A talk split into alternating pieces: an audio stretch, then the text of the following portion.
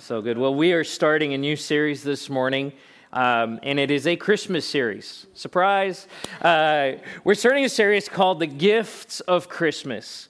The Gifts of Christmas. And we're going to take a look at, uh, the, the, closer look at the gifts that the wise men presented uh, to Jesus. And so, what I want to do this morning is give you a little bit of the backstory. I believe this is a, a part of the, the Christmas story that sometimes just gets lumped into the nativity. It gets lumped into the, the, the, manger and the stable and the shepherds, and right, and we, we have these nativity scenes that include the wise men. And, and the reality is, is that the wise men, the magi, didn't show up at the same time as when the shepherds were there. And we'll read about that in just a second. And so it's worth taking the time to examine this story and some of the details around this story because there's some really significant things that take place. Uh, and then we're going to look at specifically the gifts that were presented to Jesus and why they were important.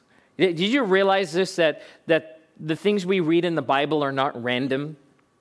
All right, it's not happenstance. That the things that are written on the pages of Scripture are not there because, you know, well, we just needed a filler word or that sounded cute. Everything is inspired, and in the Word of God is inspired by God. And it's there for a reason, and it's worth us taking the time to take a look. So we're going to dive right into Matthew chapter 2. Matthew chapter 2, verse 1 is where we're going to start out. Uh, and I want to read this passage of scripture, and then we're going to kind of work our way back through it piece by piece. It says this, starting in verse 1 After Jesus was born in Bethlehem in Judea, during the time of King Herod, Magi from the east came to Jerusalem and asked, Where is the one who has been born king of the Jews? We saw his star when it rose and have come to worship him. When King Herod heard this, he was disturbed, and all Jerusalem with him. When he had called together all the people's chief priests and teachers of the law, he asked them where the Messiah was to be born. In Bethlehem in Judea, they replied, for this is what the prophet has, has written. But you, Bethlehem, in the land of Judah, are by no means least among the rulers of Judah. For out of you will come a ruler who will shepherd my people Israel. Then Herod called the Magi secretly and found out from them the exact time the star had appeared. He sent them to Bethlehem and said, Go and search carefully for the child. And as soon as you find him, report to me so that I too may go and worship him. And after they had heard the king, they went on their way, and the star that had, had uh, they had seen when it rose went ahead of them until it stopped over the place where the child was.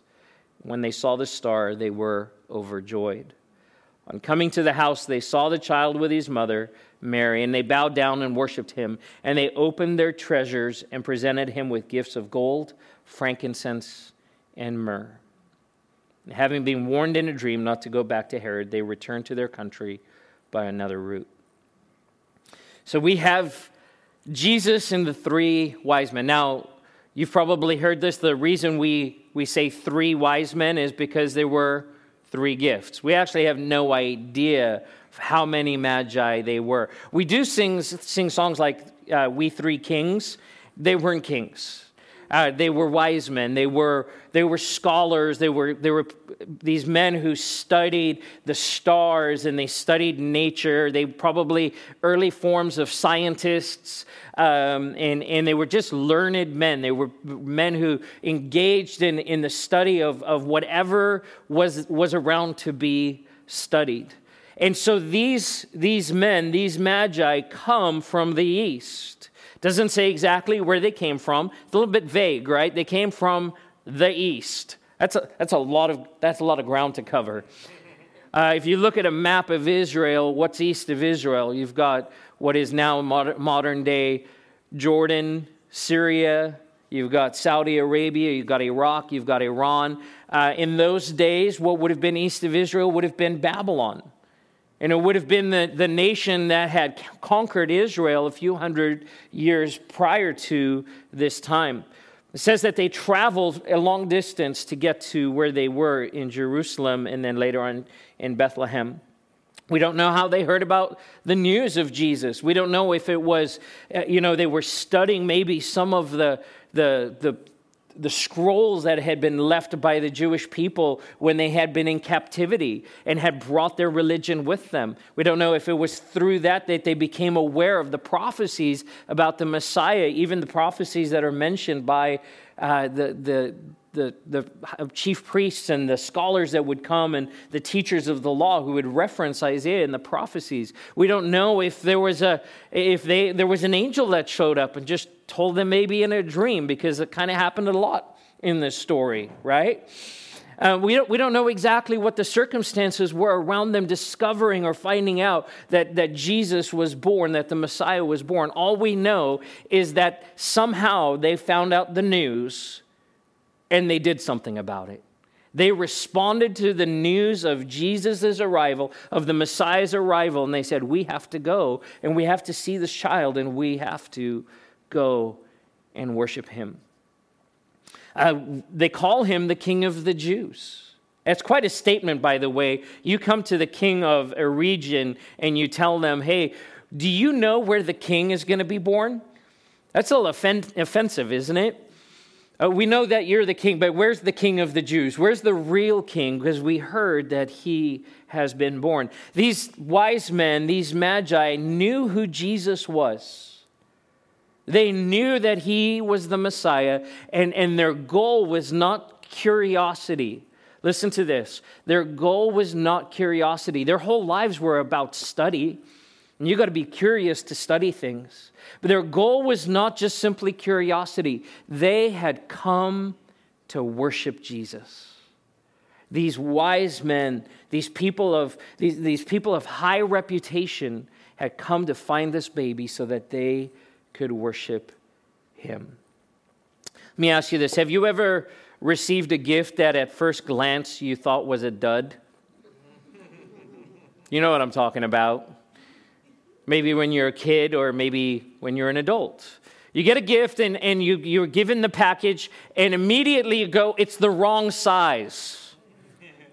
When you get a blender size box and you're expecting a jewelry size box, you know what I'm talking about?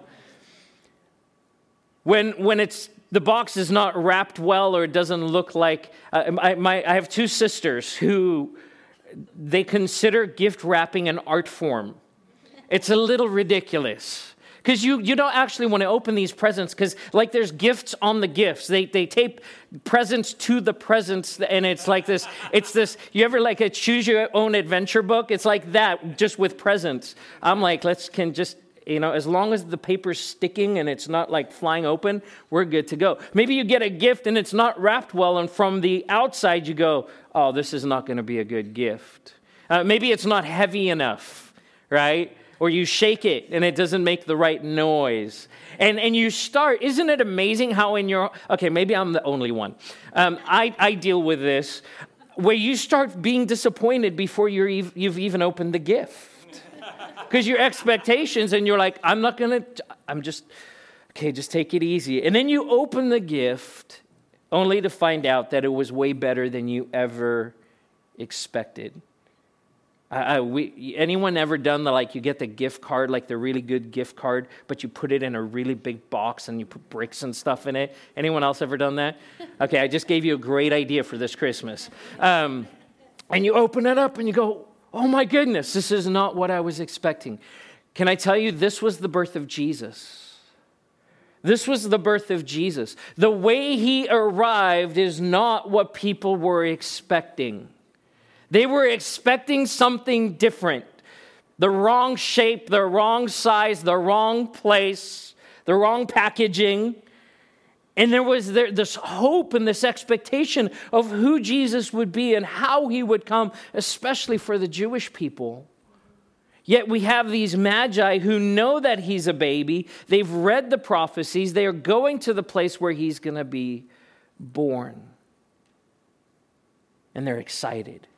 They can't wait to find, find him.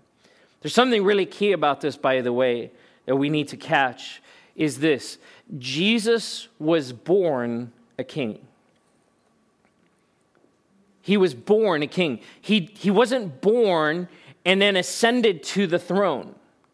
That Jesus was born a king.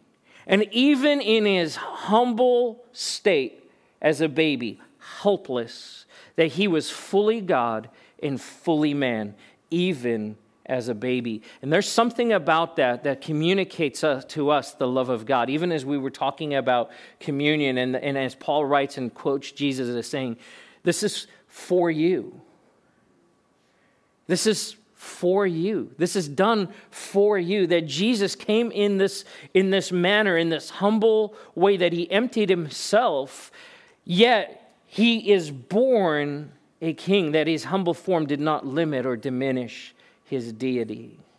He just wasn't what people were expecting. But thankfully, we have these magi, these wise men who had their eyes open and they were paying attention. Let's talk about Herod for a minute. So, Herod is, is Herod the Great. So, there, there, there was a number of Herods that ruled in that part of the world, mostly uh, related to this Herod, but he was the first. And they called him Herod the Great. But let me tell you, he wasn't so great. when we were in Israel recently, our tour guide kept saying, he goes, You know, Herod the Great, we, we love him, but we don't like him a lot. He did some incredible things, but he was really brutal. And, uh, and, and even today, you go to Jerusalem, and a lot of the things that are standing today from ancient times were built by Herod. The guy was like a, a mad, crazy genius. Uh, his engineering mind was phenomenal in the way that he led, but he was brutal he, he killed family members and wives. And later on, we know that he, he in, because he's threatened by this baby, he ends up killing the, every child, every male child under two years old. Um, the, the guy was something else. So when King Herod heard this, he was disturbed. And all Jerusalem with him. I, I read that and I thought, you know, when, when the king is disturbed, everybody is disturbed, right?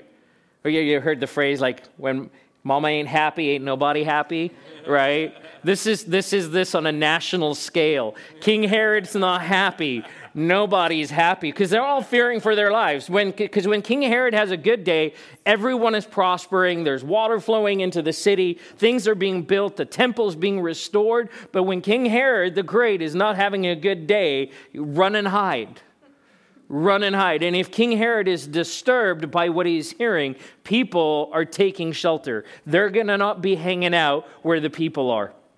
And so uh, it says that all of Israel knows that the king is having a moment. And so he's heard about these magi, and so he calls together the wise men and, and, and, and the priests. Uh, rather, the priests and, and the teachers of the law, and he goes, Okay, help me out. What's going on? Now, you have to understand there's this love hate relationship between the Jews and Herod. See, Herod had been established as the king over that region by Rome, and he, he was king over the four regions of Israel.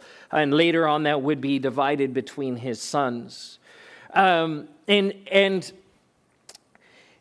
and so he's ruling over the, the nation. I lost my train of thought. Did you see that? Just totally derailed.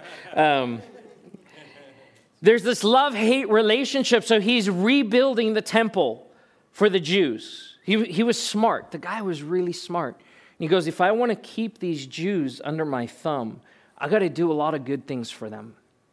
They've got to love me. And so he rebuilds the temple. And, and one of the things that's interesting is that Herod's temple was, was super tall. There, you know, we, we can read in scripture the dimensions of the temple, they're given in great detail.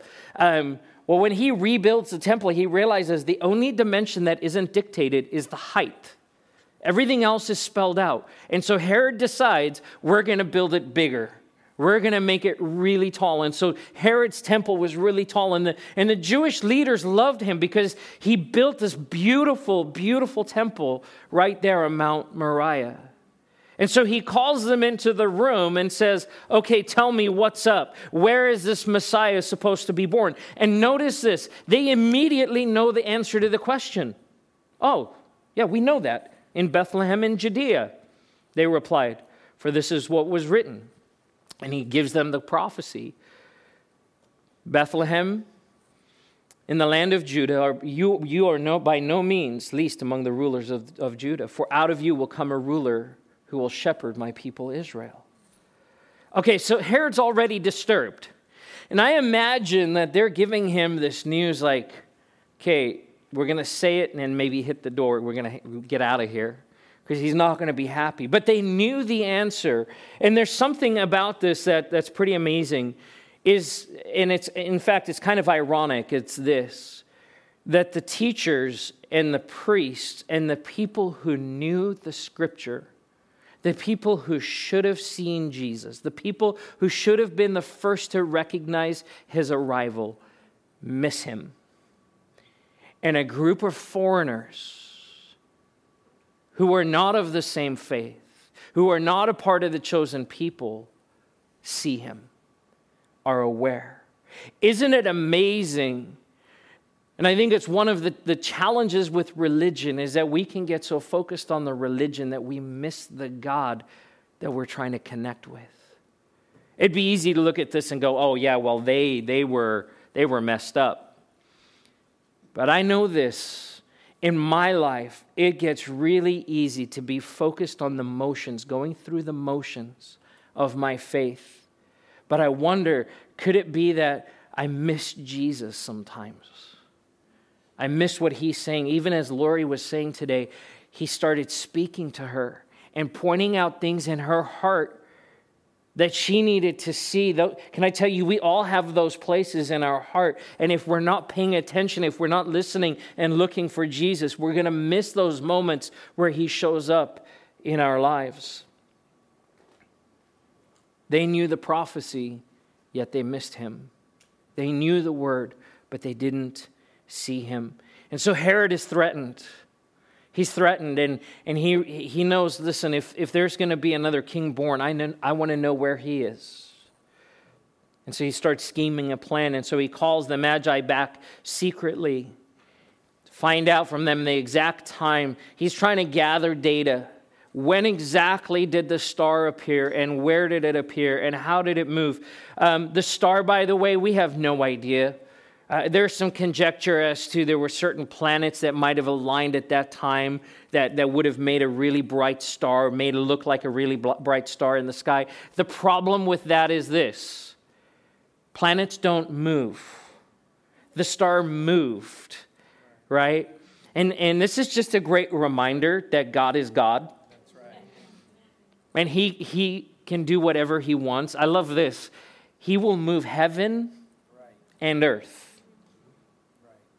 to connect with us. And he did. He moved heaven. He placed a star in the sky and then he moved it to the place. How did God move a star? I don't know. He just did.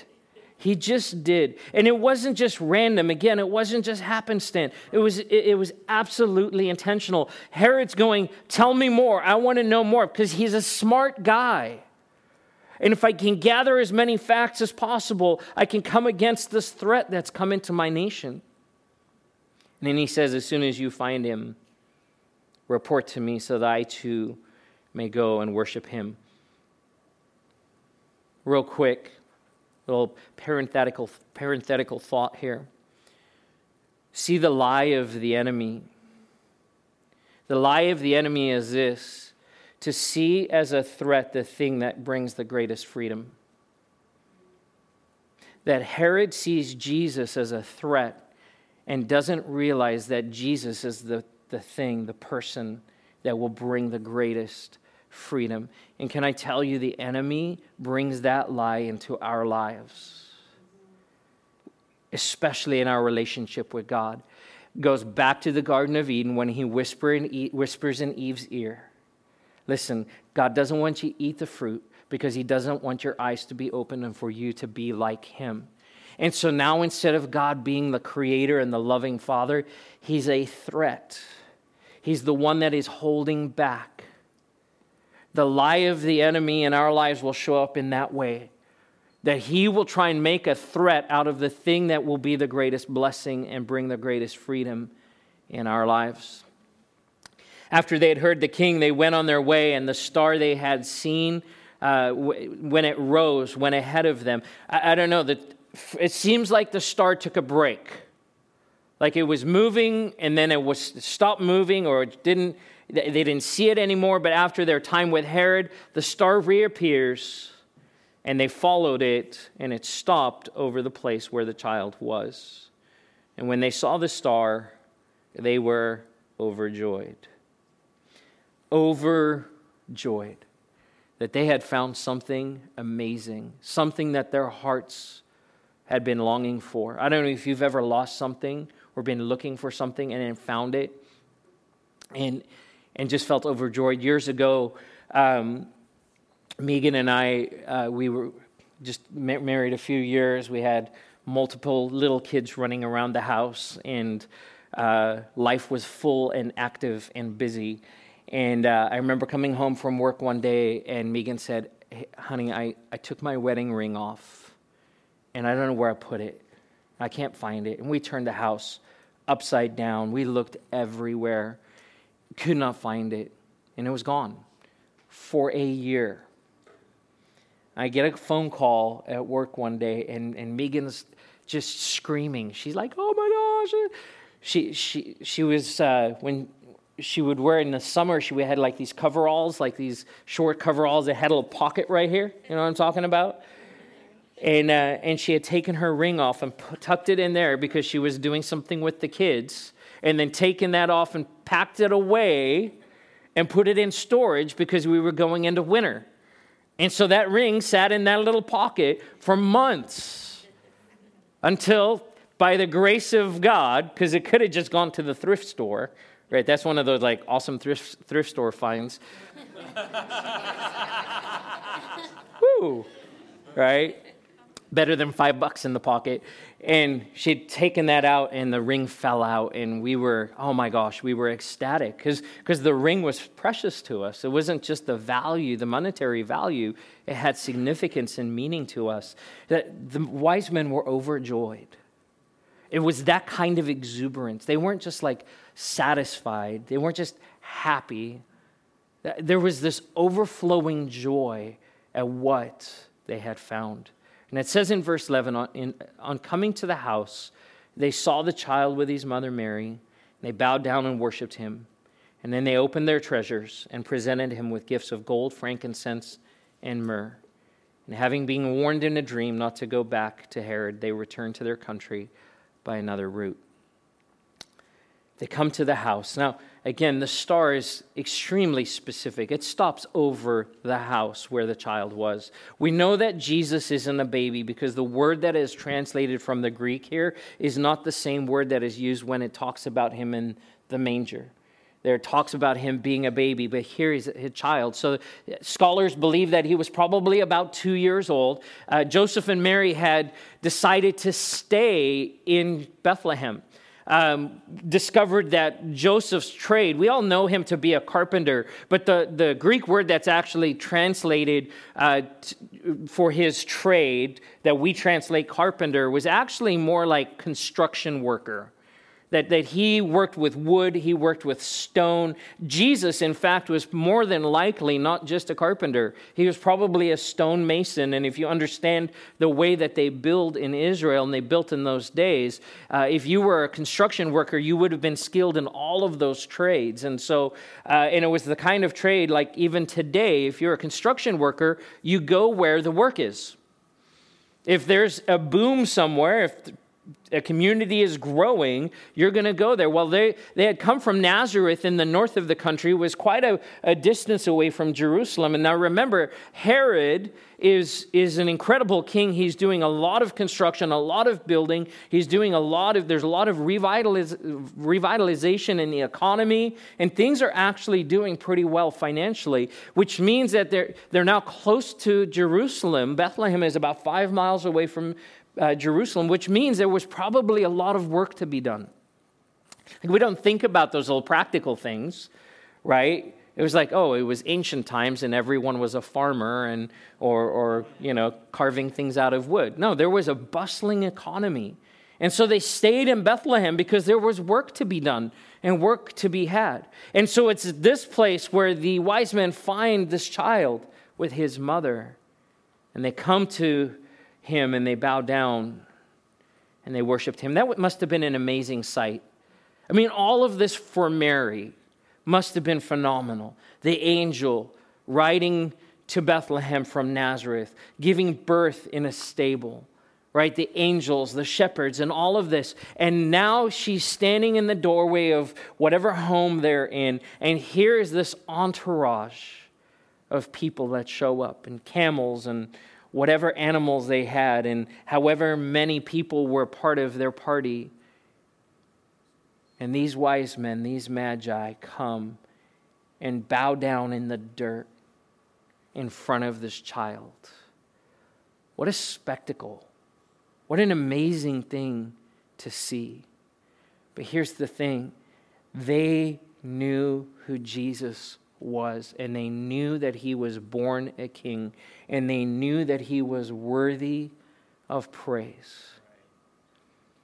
And so, in this moment of worship, in their response, in this worshipful response, they bring him these gifts gold, frankincense, and myrrh. In the few minutes we have left this morning, I want to talk about gold. I don't know how many of you noticed that, but there's actually a present under this tree.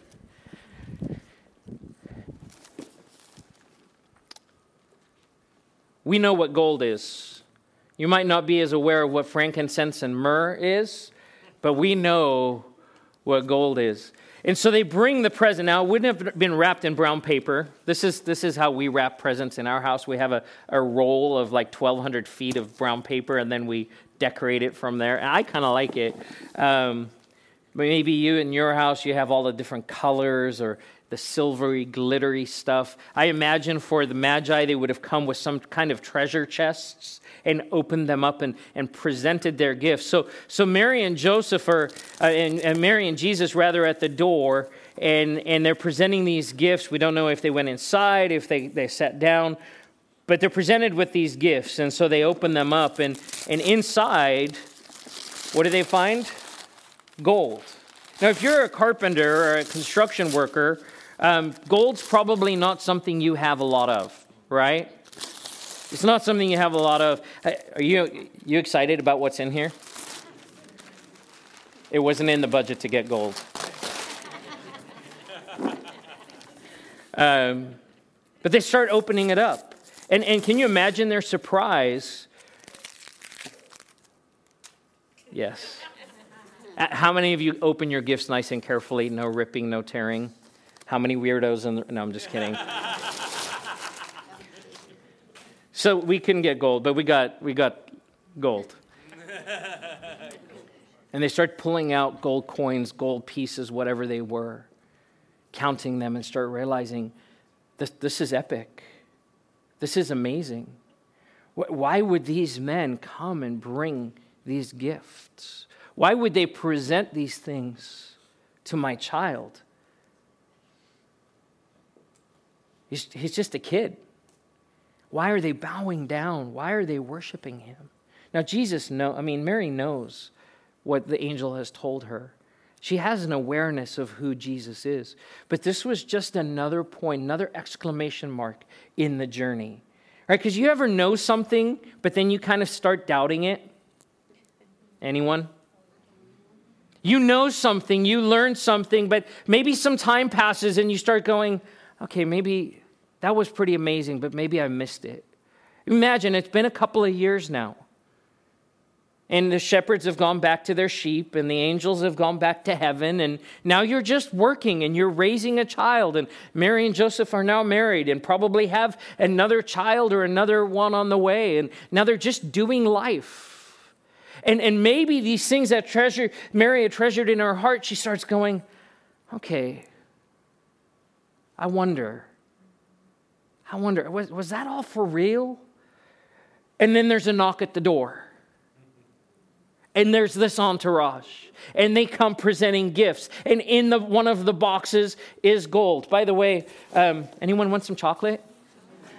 Yeah, there's like hands all, all of the young people. Here you go. There you go. there's chocolate. If you want some chocolate after, grab some, some chocolate. And there's this reminder that, yes, this is very much real. This is happening. This is going on, and this is the child. So, why gold? A couple of things we know about gold. We know this that gold is pure, it's pure. That even back then, gold was recognized for, for its special qualities that it was precious and it was pure and, and that, it, that it could be used for trade. Uh, but it wasn't just like the other coins, that gold had a special value to it. It wasn't easy to come by. You know that Jesus is pure. That he was born without sin, he lived without sin. And this gold reminds us that there's this purity about this God child that he's rare, that he's not like anyone else that ever been born, that he's precious, that he is of immense value. Not only that, that gold is something that kings had. Common people didn't have gold. Kings had gold. Maybe if you were a commoner, if you could come by just a little nugget of gold, it would be a big deal. Maybe that would be your life savings. But to pre- be presented with, with a chest of gold, with, with more gold than you've ever seen in your life, it made a statement about the kingship of who Jesus is. See, it's not the kind of gift you give a baby, unless that baby is a king. And they recognize this child is not like any other child, he was born a king. And we recognize that gold has value. Gold has incredible value. In fact, out of all of the metals and all of the precious things that we read about throughout history, gold has been the standard. It's the thing that has just consistently, from ancient times to today, that people still, that gold has held its value. It's extremely valuable, and you can sell that gold and you can finance things through gold. There's whole nations whose economy is built on the trade of gold. It's incredibly valuable. And all of these things are presented to Jesus. What the Magi didn't know was that Herod was so threatened that he was going to take action, drastic action. And so the, the Magi are told in a dream, don't go back the way, don't go back to Herod, don't go and report to him.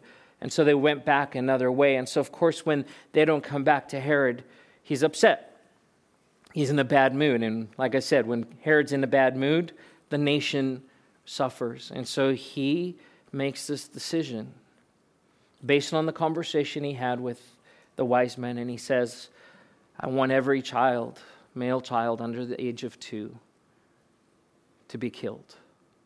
I want to eliminate the competition. And imagine that the king of a nation so threatened by a baby, by a child.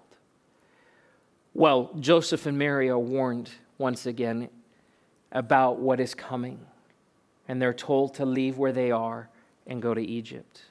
I don't know if you've ever moved to another state or to another country, but it's not cheap, right?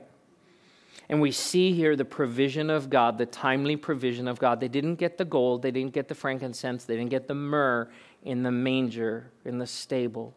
They got it later on when they were going to need it the most. And Joseph and Mary were able to take that resource, and it literally saved their lives.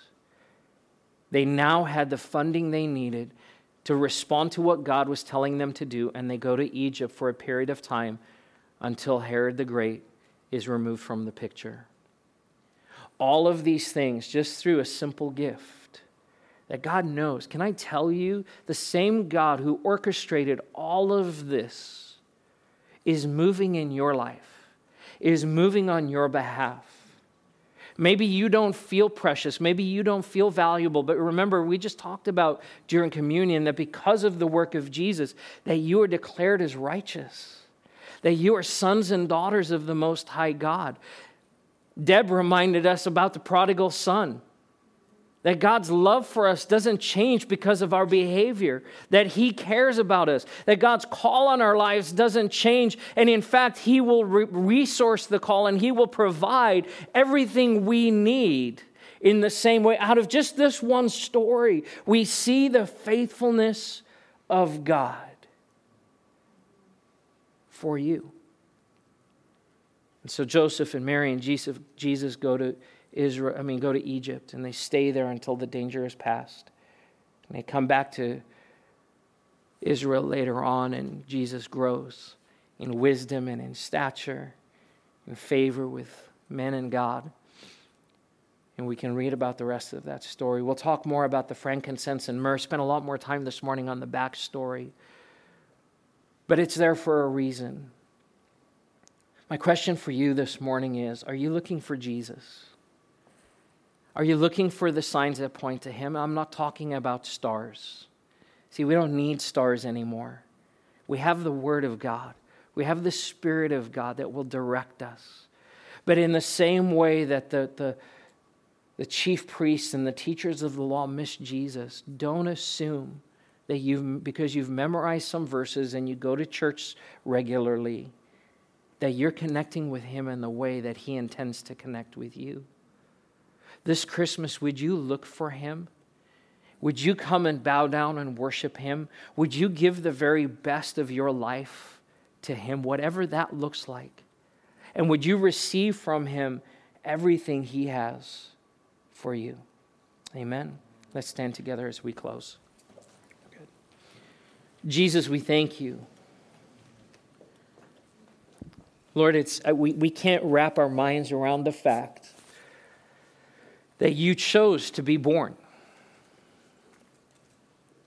That you chose, that you willingly came into this, into this earth, that you took on flesh, that you became like the creation that you had created so that you could reach us. God, I thank you that even as a man, even as a baby, that you were still God, that you were still a king and God, I thank you that your rule and your reign has not ended, that it continues to this day and will continue for eternity. And I pray, Lord, that our hearts and our posture would be like that of the Magi. That we wouldn't just know about you, but that we would seek you out, that we would worship you, that we would humble ourselves and lay ourselves at your feet and adore you for the King that you are. We give you praise and glory in Jesus' name. Amen. Amen. We'll pray you have a wonderful day. Uh, just uh, again, we're not going to the park, but would you invite someone to go to lunch with you today? Uh, go and enjoy, enjoy, some time together. If you'd like some prayer, uh, if you'd like someone to pray with you this morning, our prayer team is available. They'd love to pray with you at the back. Otherwise, have an amazing day uh, and come grab some chocolate.